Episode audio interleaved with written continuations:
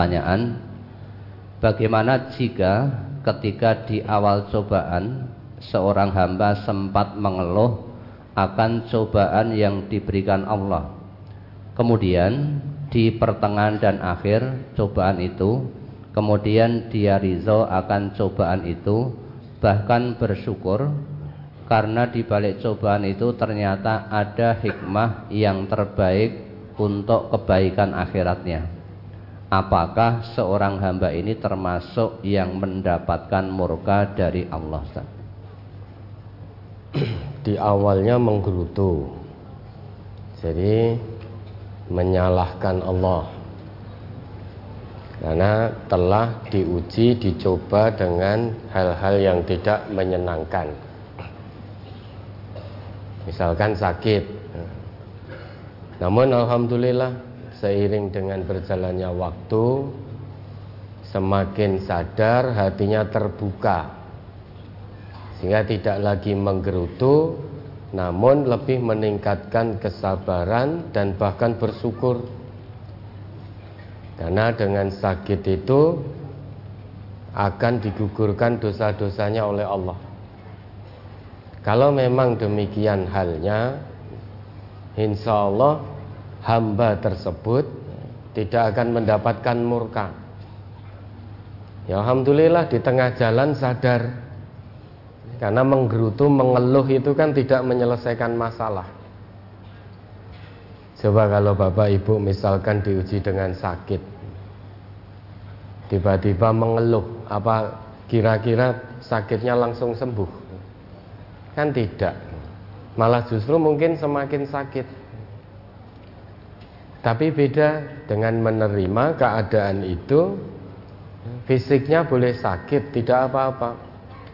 Namun hatinya tetap sehat. Lesannya tetap sehat. Terbasahi dengan kalimat-kalimat toyibah.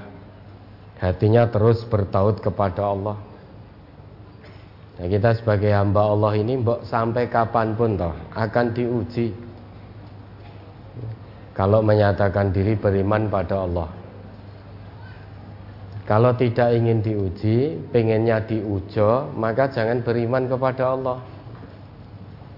Orang yang tidak beriman kepada Allah itu akan diujo di dunia ini. Namun setelah itu siksaan Allah akan datang tiba-tiba.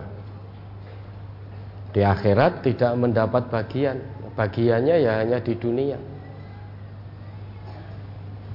Bukankah Nabi kita juga bersabda, "Wa ma yazalul bala'u bil mu'mini wal mu'minah bi nafsihi wa waladihi wa malihi hatta yalqallah wa ma alaihi khati'ah."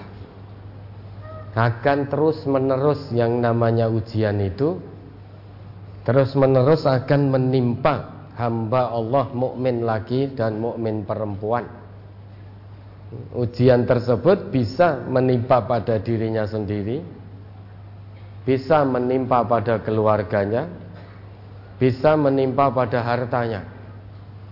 Jadi apa pun yang menjadi kecintaan hamba Allah yang beriman, baik dirinya, keluarganya, harta bendanya, itu akan terus mendapatkan ujian dari Allah. Sampai nanti bertemu Allah dengan tidak membawa kesalahan, tidak membawa dosa. Dosanya digugurkan oleh Allah dengan catatan sabar. Maka Nabi dengan tegas ngendika, "Ajaban li amril mukmin." Sungguh menakjubkan perkara orang yang beriman. Kok bisa menakjubkan? Inna amrahu kullahu khair semua perkara orang yang beriman itu akan menjadi kebaikan. Walaisa dzaka li ahadin illa lil mu'min. Dan hal ini tidak akan didapatkan oleh setiap orang. Hanya akan diperoleh hamba-hamba Allah yang beriman. In asabathu sarra syakara fakana khairal lahu. Kalau ditimpa ujian berupa kesenangan syakaro dia bersyukur tidak menjadi sombong, tapi bersyukur menggunakan nikmat yang Allah berikan sesuai dengan fungsi yang telah Allah tetapkan.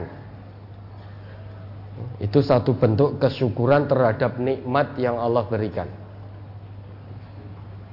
Apa pun nikmat dari Allah, gunakan sesuai dengan fungsi yang telah Allah tetapkan.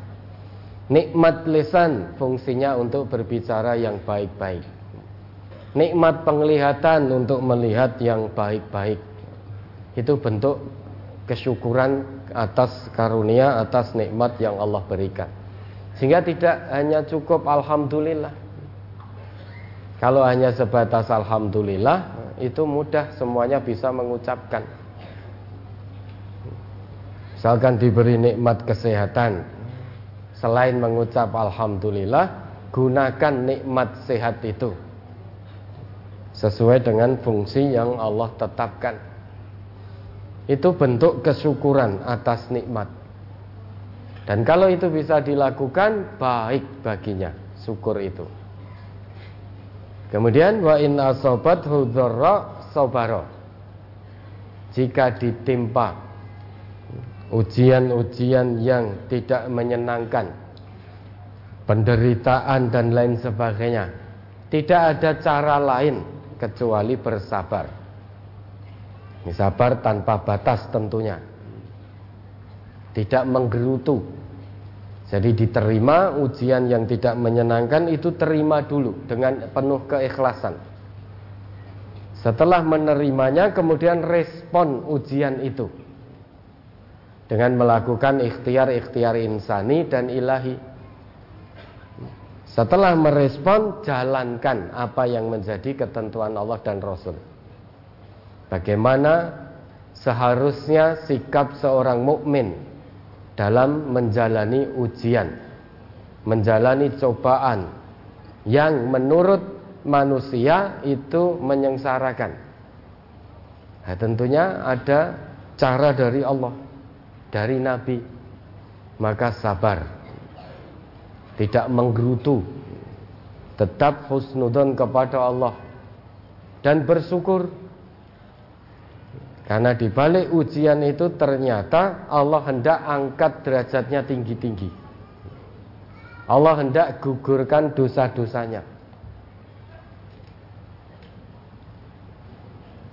Nah, insya Allah yang bertanya tadi ya, tidak termasuk yang mendapatkan murka dari Allah karena sadar seiring dengan berjalannya waktu menjadi sadar mohon ampun pada Allah dan bisa bersyukur dengan ujian yang menimpa dirinya.